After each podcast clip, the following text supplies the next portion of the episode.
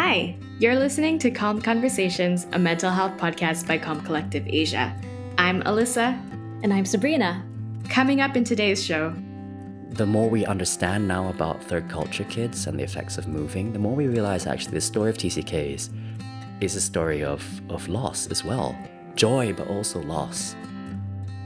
So, for today's episode, I spoke to Josh Tan. He's an art therapist by trade, and like me, he's a third culture kid, or TCK. So, if you don't know what that is yet, for the listeners, don't worry, he explains it in real detail. But ultimately, this conversation is about the struggles of finding belonging while growing up in an unpredictable environment. So, Sab, you're not a TCK, but what did you relate to most in this conversation? Wow, it it was really interesting for me and very eye opening because, firstly, it was a completely different perspective from one that I can relate to, right? In a way.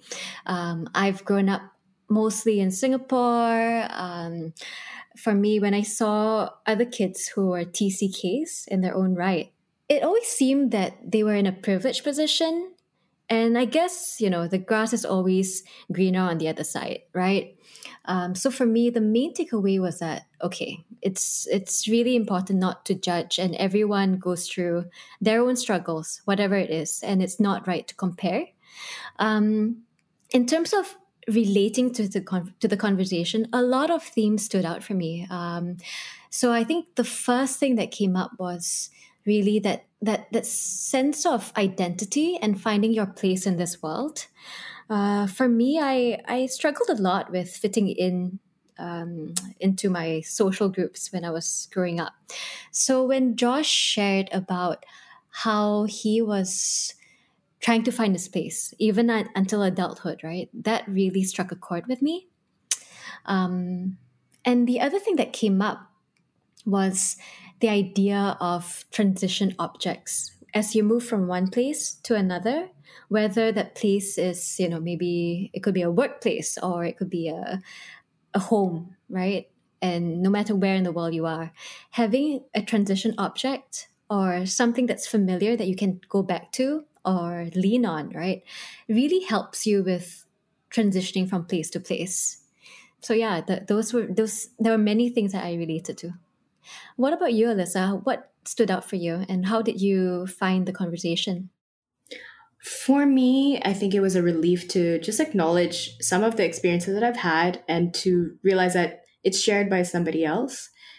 I think it's a universal thing that people want to be seen, and there's power in telling your personal story, externalizing your feelings, and processing them. And sometimes that's all you need, right? Just have it be heard, have it be acknowledged that it's something that someone else has gone through. Because if we don't talk about certain things, certain experiences, you end up feeling like you're the only person in this world dealing with it and you feel alone, you feel by yourself. So, what I hope that people can take away from this conversation is you don't have to feel alone. There are other people who've gone through difficult transitions in life, accumulated losses of all sorts of things. It doesn't have to be losing a loved one to death, but grieving, just like moving to a different house, moving to a different country, having to say goodbye to friends, and the loneliness of that. So I hope you all enjoy this podcast. So here's the interview. Hi, Josh. Thanks for joining us today. Hey, Alyssa. Thanks for having me. It's a pleasure to be here. So, how would you define what a TCK is?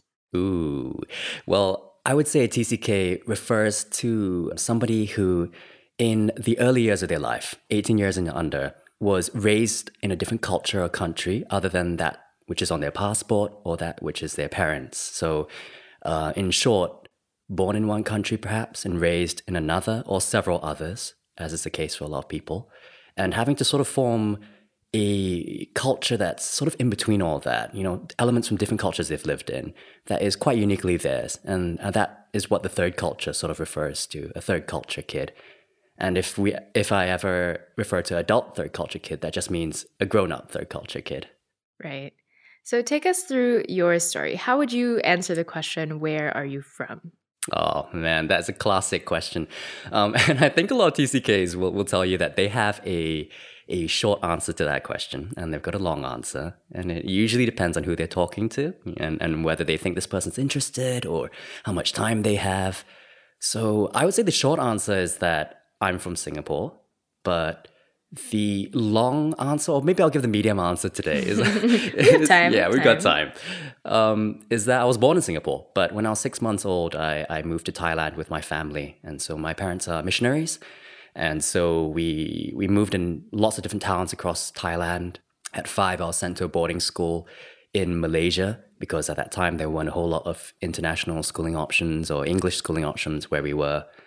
Um, now there are a lot more, so that it's changed. But um, I came back to Singapore when I was nine, and I was fortunate enough to stay here for a longer period of time. But when I was from 13 to when I was 16, my parents left my sister and I here in a hostel, went back to, to work in Thailand. And at my late 20s, I went to the UK to study. And so I've just sort of more or less just come back from those studies. And that's why I was doing my art therapy in the UK. Right. And in total, how many times did you move around? Mm, that's a really good question. And to be really honest, I didn't know um, for a really, really long time. I never really was able to count. Everything feels very fragmented. I think that there's this thing in, uh, for, the, for the longest time, I didn't feel like I could call myself a TCK. I, I think that there's that feeling like you have to have moved millions of times. You have to have been more countries. And I remember growing up and thinking, ooh, you know, I've only lived in three countries. I, you know, I've lived in Singapore for, you know, a third of my life. How do I even call myself a, a, a TCK? I don't feel TCK enough. But I think the reality of it is that one person who has lived for maybe two years in a different country can still have the same sort of struggles that someone who's lived 14 years in a different country would, struggle with. You can't really put a time limit on that. Mm. But it was only really until late 20s that I, I started to really start processing all of this. And just a few years ago, I made the effort as part of my, my art therapy uh, thesis to sort of track where I'd lived. I wanted to, to find out my addresses, you know, the number of homes I'd lived in, because I had all these fragmented memories, but I couldn't place them in order. So the short answer to how many places, at the end of the day, it was 27 moves in 30 years, and I think 13 to 14 unique places, moving back and forth from right. those places.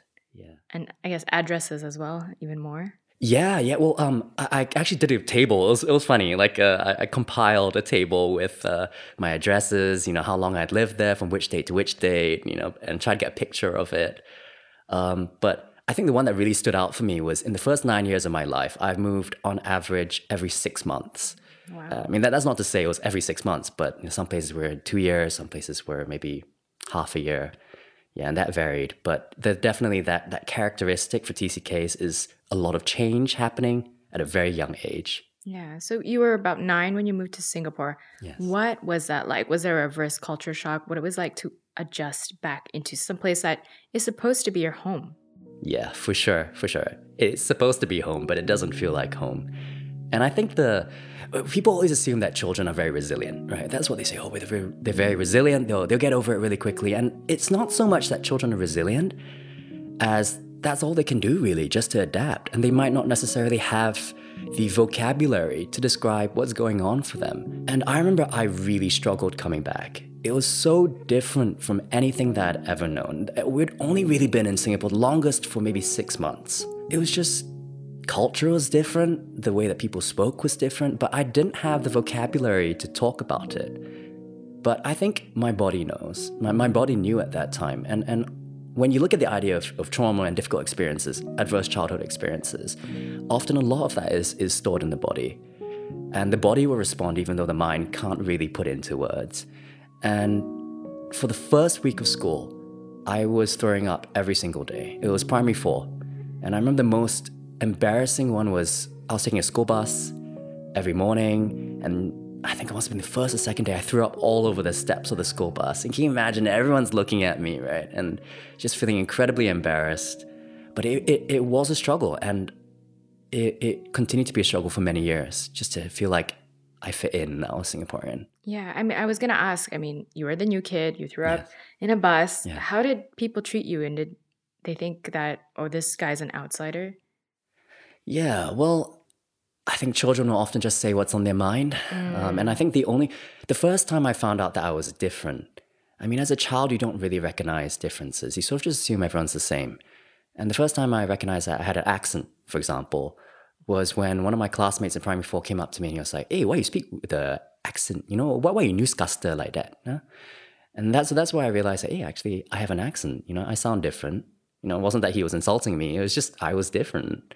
And he, had, he didn't really have that experience. After that, did you feel like you had to consciously code switch to try to sound more Singaporean? And the thing is, I wanted to, but I can't really code switch. Mm. I know some people can, like code switching, switching between accents. So I was sort of like a chameleon that couldn't change its colors.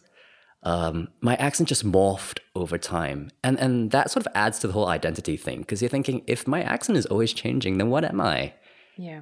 And add that to the the layer of the fact that when you speak with an accent like this, often in Singapore, you seem to be as it seemed to be someone who's quite posh, who's rich, you know, or this person must have been in the UK or, or, or the US, right? Or some people think you're faking it. Right. Yeah. So it, it's not something that I realized at that time, but I would get bullied for it, especially because, you know, I'm a prefect, right? Everyone wants to find a way to get away, get the prefect, right? So for me, it was the accent. That's the thing that made me stand out. So I would have, um, you know, guys in my secondary school coming up to me and like, I think you should stop faking your accent. You should shut up, you know, things like that. Oh. Yeah, at that age, you just want to fit in, right? That's yeah, all you want to do. Yeah. Well, looking back, um, what would you say are the benefits of this kind of childhood of, you know, going to live in different places and having that privilege, I guess, of travel at an early age? It definitely is a privilege, and and I'll say that um, because to be able to see the world, right? For me to travel when I was five, you know, that that's that's amazing, and it's such a gift to be able to see so many different cultures, and it, it makes you incredibly adaptable. I think really, really open-minded, uh, and, and, these are things that have been instrumental in, in my adult life. And if you look at studies of TCKs, adult TCKs, they will show very similar things. And many of them end up in places where they're often bridging between people because we're so used to filling in blanks building bridges. I would say that that's really important to bear in mind. I think sometimes when I talk about the TCK experience, people are like, oh, yeah, you're just bashing. You know, you're talking about the negatives, but that's not necessarily the case. I think what it is, when we talk about issues that TCKs face, it's, it's not about trying to find fault uh, with, with anybody or trying to find someone to blame. It's about information, and, knowledge is power, right? The way we understand our psyche is so different from many, many years ago and it's going to continue to grow. And that, that's exactly it. We're adding to our vocabulary about understanding what's it like for people moving between countries and cultures. Yeah. And how do we take that knowledge and make better decisions for ourselves and, you know, for, for our loved ones, really. Yeah. And I want to lead into the next question, which is yes, there are privileges, but what do you think were the drawbacks of having this kind of childhood? And ultimately repercussions on your mental health and just your sense of identity and all that? that that's a many part answer, I think. Yeah. But definitely, just this, as a segue from privilege, I think you have that thing, called what I call the dichotomy of privilege, because you are in a position where you're traveling. You know, these are things that people won't necessarily have. And you're constantly reminded of that by the, the adults around you. Because you are in a place of privilege, you feel like you can't talk about the things that you are struggling with. You know, yes, there, there's there's incredible things, and, and these are things that I really value, and, and I wouldn't have traded it for the world. But there's also a flip side to it, right? There's also things that you'll struggle with. And because you feel like you're in a position of privilege, it, it feels like I can't tell anyone about it because I'm just complaining. And therein lies a problem because if you stay silent about it, that impacts the mental health because it just compounds really.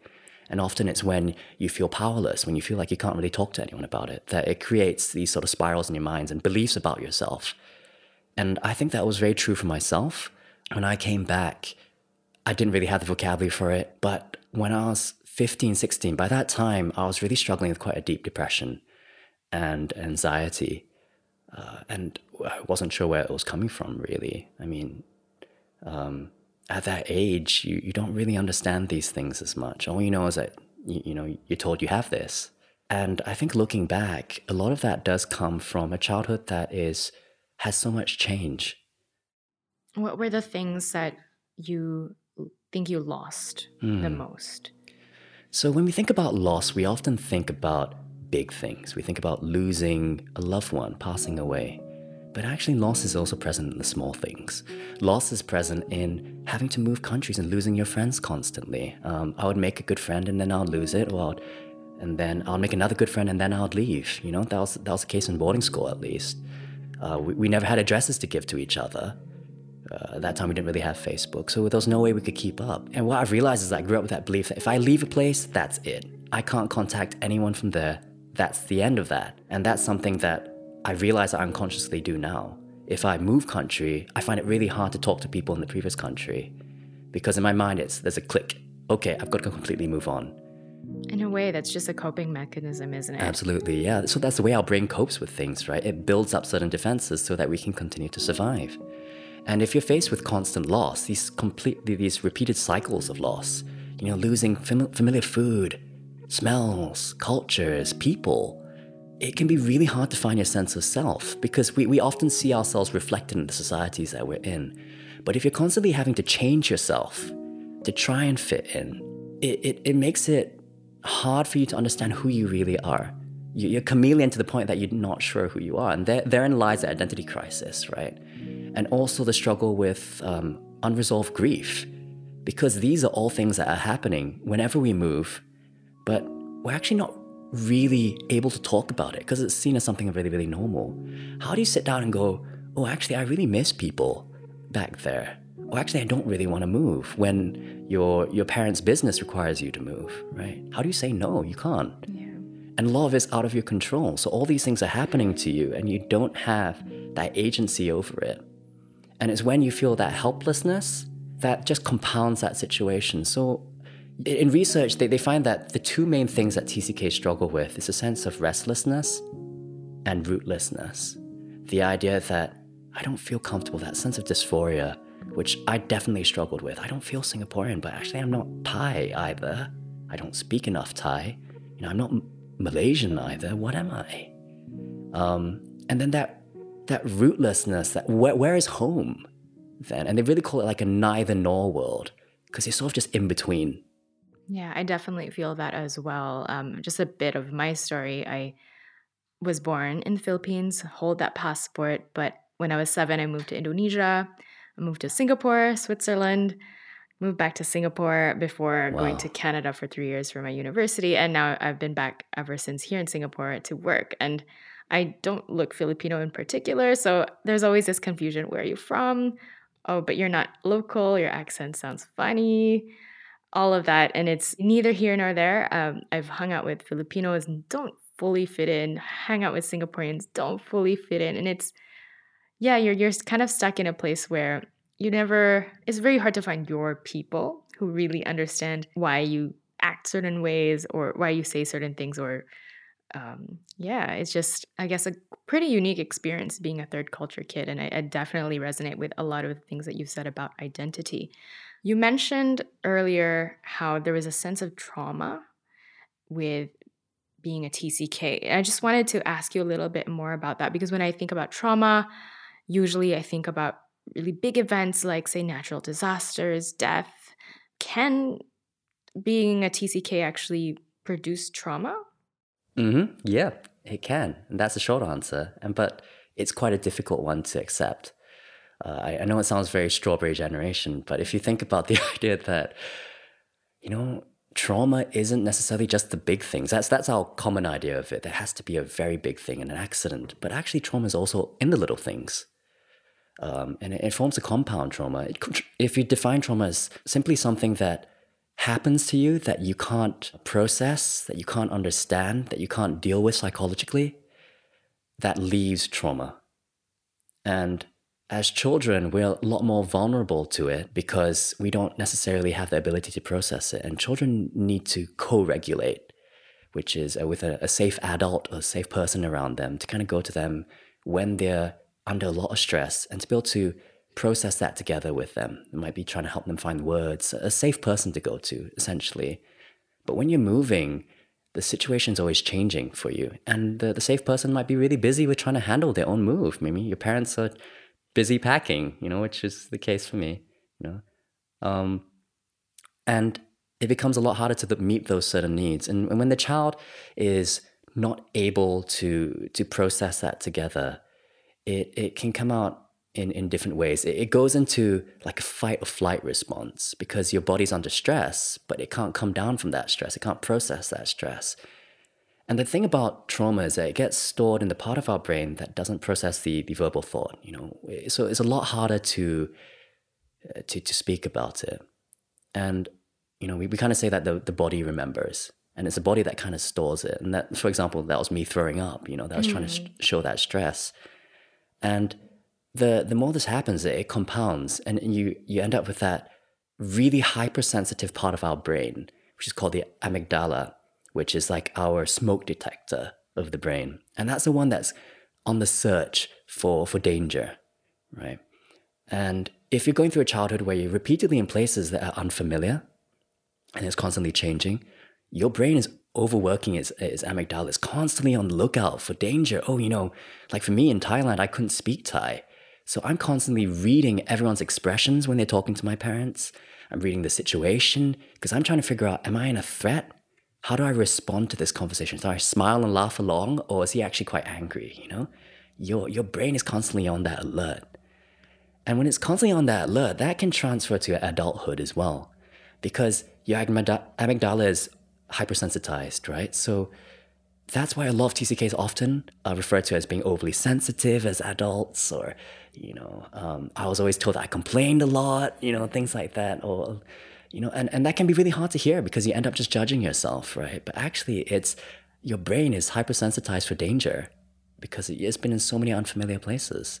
So when, when that happens, you have this struggle where your body is is holding on to this trauma is holding on to this grief that that is not resolved or is not talked about i mean in some cases yes you are given that chance to but if you're growing up and you're not able to talk about it then where does that go and often that will come out through different things mental health struggles like depression anxiety and unfortunately that, that can be really common and i'm not saying that all tcks are going to struggle with it some TCKs will never struggle with that be- because everyone's so different. Mm. And I, I just wanted to mention that, I don't know, from our conversation, maybe we're assuming that, oh, TCKs are definitely going to get be messed up adults. But there no. are definitely a lot of successful TCKs. Probably yeah. the most notable one I can think of is Barack Obama. Yeah, yeah, absolutely. And so you can absolutely come out of this TCK experience being successful, being normal, whatever that means. But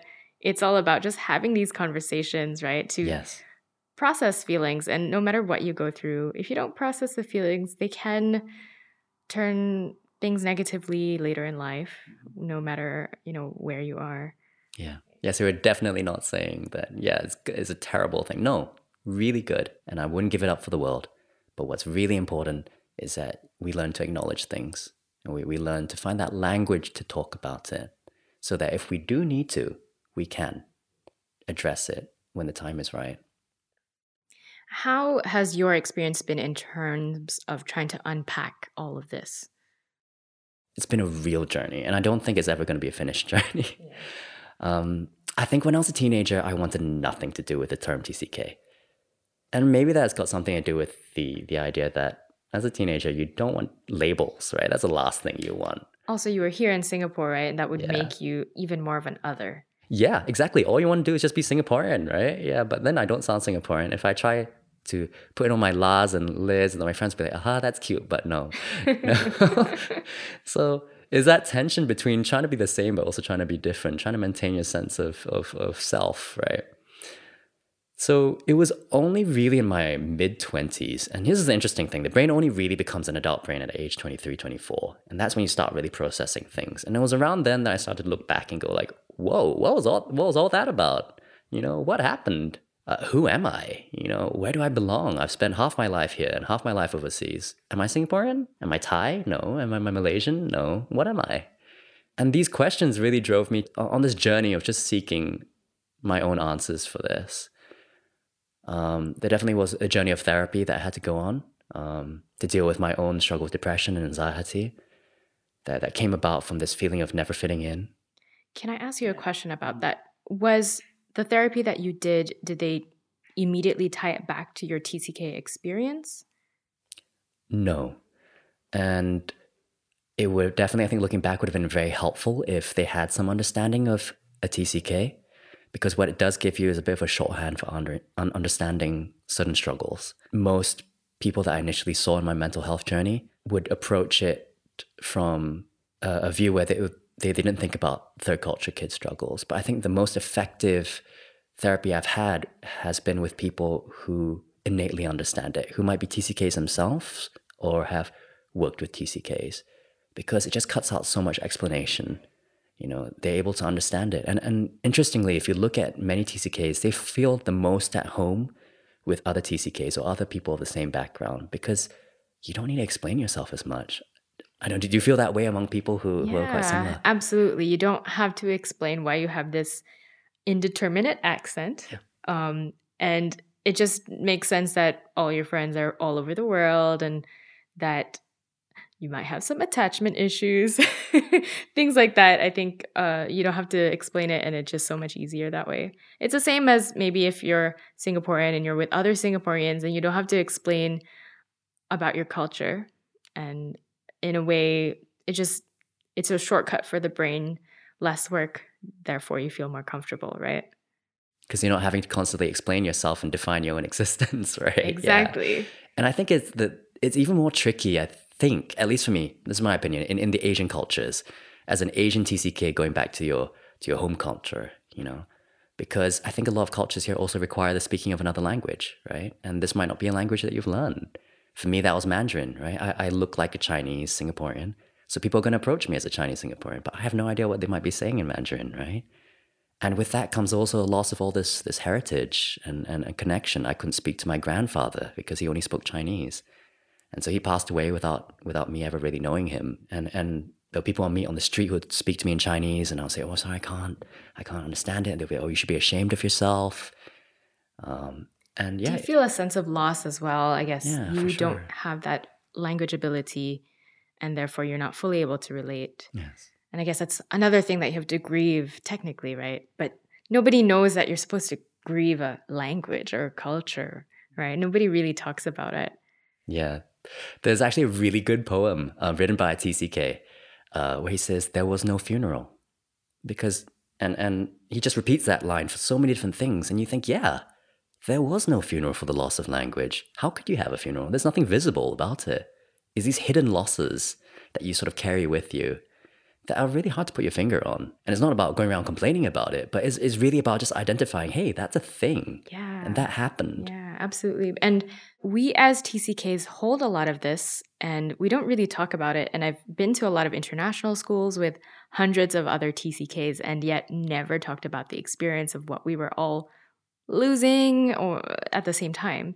And it's only now that I'm an adult that I notice I'm the only TCK in a crowd that I notice I'm different, that I notice that oh, there's there are a lot of things I've lost. Like just one example is I don't really have childhood friends, whereas my colleagues that I'm with, they'll talk about they're meeting their primary schoolmate.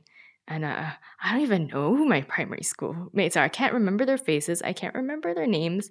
I can't find them. We probably would have nothing in common to talk about nowadays because we've lived such different lives. And that's just like one of many, many, many losses, right? And it's only now that I'm an adult that I'm starting to process these things. But it kind of makes sense. I'm like, oh, that's why I'm that way because it kind of ties back to the fact that I had to say goodbye every three years to everybody I knew. So, yeah, definitely this loss, the sense of unresolved grief. Um, it's just good to have these conversations because yes. by talking about it, you are able to process it yourself, right? Yeah. And it, as you're talking, I'm just nodding away because I can completely, I can completely understand what you're talking about. Yeah, these these little losses, right, and and friendships, and for me, it was feeling on the fringes of things, you know, because I'm constantly having to move. You're constantly the outsider, right? Yeah. Yeah. And I guess even re- relating to conversations where maybe people have specific, very specific cultural conversations and you don't know what they're talking about, right? Mm-hmm. And you have to read up on it afterwards or just pretend you're you know what they're talking about. Yeah, you'll often find people who are coming back to their home culture or even just moving between cultures, right, won't have the same pop culture references. And these are the things that connect us, right? Someone starts talking about Pokemon, you know, you, you want to be able to jump in that conversation, but I never grew up in an environment with Pokemon, you know, so I couldn't access that. Um, and, and the thing is that if you feel like you're, you're on the fringes, then you can't really have these conversations because they don't really have the same lived experience. Doesn't mean that one is better than the other, it just means they're completely different. And you'll often find younger TCKs, although they are not able to verbalize this, this loss, but they'll say things like, I'm actually finding it really hard to connect with people my age. Many people who are TCKs tend to be seen as a lot more mature growing up. And what's really interesting is that they often have a, a delayed adolescence. So, so, for me, that was when I was 20, you know. In my, in my 20s, I was acting like a teenager. And that, that was why I was wondering, what's going on, right? What's wrong with me? Um, and the answer really, there's nothing wrong with you. You just need to go through these stages because you've always had to be the grown up one. You've always had to put on that front that everything's going to be fine. Yeah. You know? And I guess for you as well, being in boarding school, living in a hostel, that's a lot of independence at a young age, isn't it? It's pretty crazy to think about five years old to be traveling by yourself, you know. I couldn't even tie my shoelaces. was it scary? Do you still remember it? Yeah, so boarding school is a whole other dimension to like the TCK experience, right? And many people have their memory of being left at boarding school. I don't. I can't remember. And it's really interesting that a lot of people will not remember the difficult times. It's a bit of a black hole. Um, I think I was just excited to be with other children and to play. And and I've, growing up, I always thought, oh, yo, this is the best time of my life. You know, we grew up in a jungle. You know, after three o'clock, we just go out and play. Um, and there was it was just so much learning through play there and different system. Uh, but it's, it's only later on when I look back as an adult, I go, oh, okay, there's some issues there that also I need to address. You know, the ideas of abandonment, of attachment if these are not addressed, they feed into to our struggles with mental health. You know, grief needs witness. This is what this this guy called David Kessler says. Grief needs community. It needs people to go like to listen to you and go, yeah, you know that that really sucks. That's really tough. I hear you. And it needs people around you who can sort of rally around you. But if you feel very alone in it, and you feel like people don't understand, which is can be often be the case if if you feel very different, then it's very hard to express that grief, isn't it? Yeah, I feel you there because especially when you're not around TCKs and you might be like, oh, this was really hard. But you were so privileged. You were able to travel so much. You had this and that. I've never played in a jungle. Like, what, what do you have to complain about? So I, I feel you. It's just everybody needs an outlet for whatever they're going through. Trauma is relative and but it's very personal. Mm-hmm. Um, we can't compare. My trauma was worse than yours, therefore, you know, I'm entitled to feel this way, and you're not. So, so yeah, ultimately, like no matter who you are or your experiences in life, you have to be talking about whatever it is that you struggled with. Yes. With people who give you that safe space, right? Yes. Yeah. Safety is such a huge thing for for for TCKs. I mean anyone really, but for TCKs especially because if you are constantly in a place where things are unfamiliar, things will be unsafe for a while, right? And what's really important is that you find a place you feel safe. You find people that make you feel safe. And as you feel safe, you can start to process. Your memories start to come back. You know, you feel comfortable enough to to tackle these things. Um, I want to ask you about your dissertation with art therapy. Oh yeah, yeah. And how you use that to process what your TCK experience was like. Yeah, I think everyone processes things differently. I think that's the understanding that we're coming to now that everyone heals so differently. And as you said earlier about trauma, trauma is so personal. You can have two people getting the same experience, the same possibly traumatic experience, but one may not struggle with it as much as someone else because each of us will process it so differently. And I always tell people that the, the gravity of other people's struggles in no way invalidates your own, which means if someone else is struggling with something bigger, that doesn't mean yours any smaller. That doesn't make yours any smaller. You know, it, it is what, what's really important is that you acknowledge it. It's not that you're going around complaining, it's that you're naming it. And when you name it, you can start to process it, right? So for me, I've realized that I process things by making. And for me, that's art. And what was really interesting in my training for art therapy was that for our master's thesis, we would do art based research. When I started it, I knew just two things. Number one, I wanted to look at my own experience as a TCK and how that's affected me. And number two, I just wanted to make plates. I had no idea why I wanted to make plates. Maybe it's because I wanted to eat. But then, then, then all that is, is all the, the whole idea of how food is such an important thing for me because food represents culture. Food represents sitting together at a table and eating together and having community. And that's not something I realized then. And I just really had to trust that process. So I first started off trying to compile all my addresses because I thought, oh, actually, I'll, I'll draw my houses, right? So after I had compiled all my addresses, and I counted how many there were. I think it was just too much for me. Psychologically, it was too close, and I couldn't draw. But what really was very helpful was that at the same time I was making plates. So I ended up just pivoting to that. And I decided, you know what? I'm just going to make a plate for each year of my life. I'm still learning how to do it, but I'm going to keep every single thing, whether it's squashed up, whether it's broken, I'm just going to keep it. So I kept it. I had no idea what I was doing still but I was trying to trust the process, and this is what artists are trying to talk about, right? Being process led. Um, whereas I think as a Singaporean, I'm very much trained to be, I want to like end goal, tell me what you know.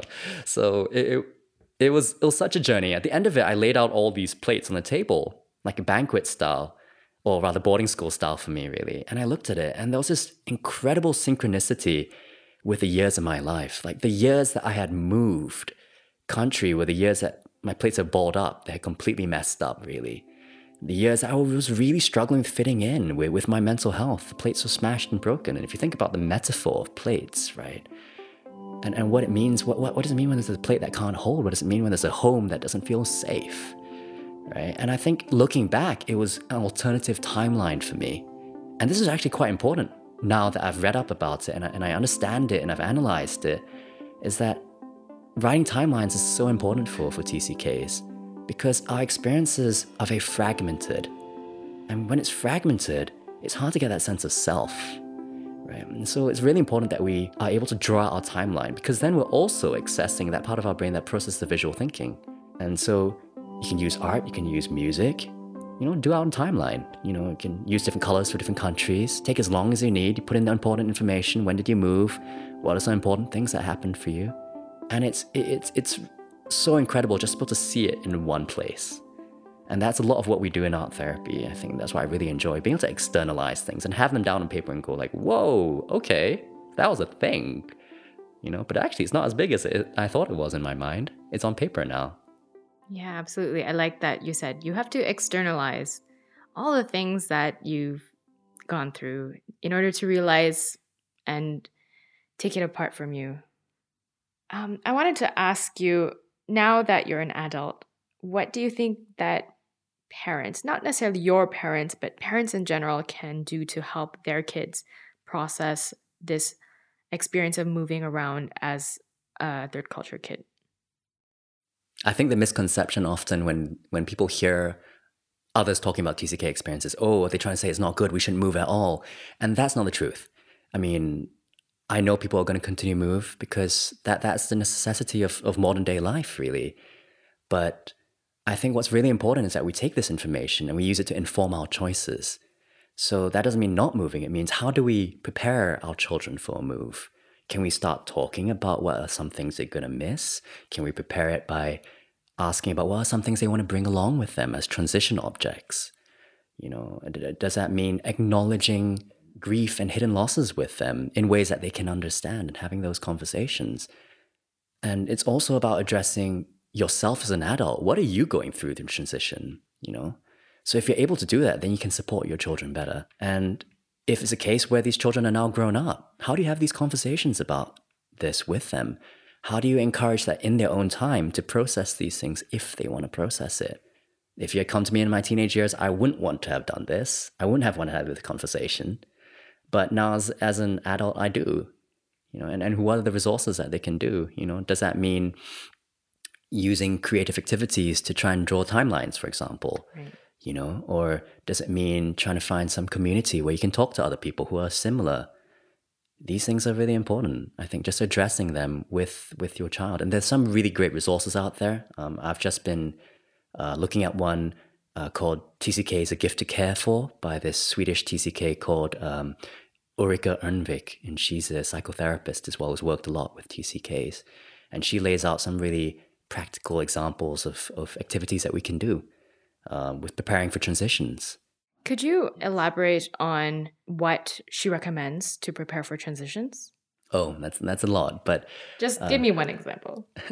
so she she talks about this idea of the transition bridge that there are several different emotions that are, are going you're going through uh, in your transition. And it will happen in cycles if you're always moving. And it's, it's really important to understand these emotions are all coming together right? So one thing that you can do as a parent is to start talking about it early. Sometimes we underestimate the fact that children are just going to go along with it, right? So if you can start talking about a move early enough so that you can start prepping for it, have conversations with your family over the dinner table, you know, so you can start talking about it together. They might not even be able to talk about it yet, but that's okay. At least it's in their consciousness, right? So that that's one bit. There's another activity that she talks about, which is uh, she'll use in her therapy, which is the the transition train. So it's just to this is for families who might be looking back and trying to understand it. So you might imagine that you've got a train on on tracks, right? And it's passing through different stations, which are the different countries you're at. And as a family, you can think about what are some experiences or things that you wish you could have taken with you on that train, things that were left behind that you would have wanted to bring. And each one of you can put that on that train, imaginary, or maybe just playing with the actual toy train, you know? And if you can do that, if you're imagining things, that's working that part of the brain that's processing all these memories. And that can be really, really important because when we're imagining things, very similar parts of our brains light up in the same way that we're actually experiencing it. Interesting. Whenever your parents said you guys were moving to another city, country, was it very sudden or did they kind of give you some transition period to to process it or to prepare for it? I actually don't really remember. I just remember that we moved and that was about it. But there were definitely times when they would let us know, oh, we're going to go to Singapore at this time, we're going to do this. And I remember even in coming back to Singapore, we were given a choice. Do you want to come back to Singapore or do you want to go to another school for, for missionary kids? And that time, I felt like I needed to say, yeah, let's go back to Singapore. Why is that? The thing is that many missionary kids, or I mean, third culture kids, grew up with a sense of responsibility towards a certain system. And that means, for example, the mission organization, that means the diplomat, uh, dipl- diplomacy service, that means the company that your parents work for. Because when you are out there as expats kid, your parents' reputation depends on what you do as well. If you do something really big within that community, everyone's going to know about it, and that affects your family. So, in a way, we grew up being really responsible for them as well. And so if I feel this is the best thing for the family, I'm going to say yes, let's just do that. If I feel this is the best thing for, you know, my sister because she's coming back at a certain age for school, I'll say yes. And also at that age, you, what do you know you're agreeing to, right? You don't know. And I suppose parenting never has a guidebook, right? And it's about understanding now as an adult that I can't change the things that happen to me, but I can change how I respond to it. And that, that's really important. It's not about growing up and laying blame left, right, and center. It's about taking responsibility for what happened in the sense that I take responsibility for what I do to deal with it. Very mature kid. Uh, it took a long to... time to get there. Let me tell you this. yeah, yeah. I'm, I'm still, I'm still working my head around it. Yeah. yeah, yeah. So, what kind of resources would you recommend for other TCKs? Are there any good books that you'd recommend, for example? Yeah, I think the the seminal book for a lot of TCKs um, is simply named Third Culture Kids. Uh, and it's written by the people who originally started researching this um, this trend that they saw among people who are moving, and they noticed there there were a lot of similarities. And it's written by two researchers called David Pollock and Ruth Van Reken, and it's been updated several times. Um, and that that's that's quite incredible to read. Uh, it it felt like they were talking about me for the first time. I suddenly had words to describe and it felt really, really close. Um, and that that's a great book to read, and that's a great introduction to to the concept of being a third culture kid. For those who are working with third culture kids or parents of, or who might be helping them with mental health, there's there's a book called um, Everywhere and Nowhere: Counseling the Globally Mobile. And you can go and check that out, and that's by right. a counselor who who is a TCK and who has worked with TCKs as well. Um, okay, we'll add all of this in the show notes and link to it. Yeah, yeah, you can check it out.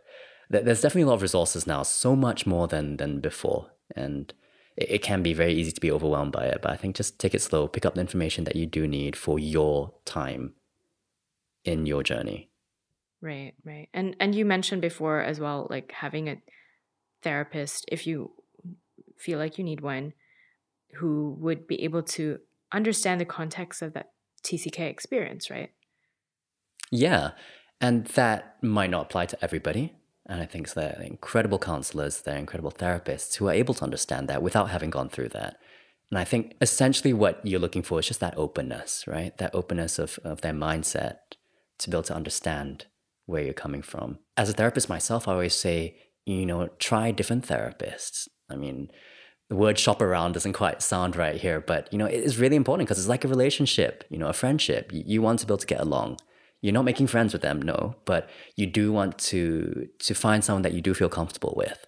So usually I recommend that you you try maybe one or two and, and, and see which is the best fit for you really. Because everyone has got different styles. Right. And and you were saying it doesn't have to be necessarily talk therapy, but art therapy is yes. another way to externalize feelings which you don't have the words for um, I suppose there's other types of therapy too, body work, etc., where uh, you mentioned earlier we store trauma in our bodies, right? Yes.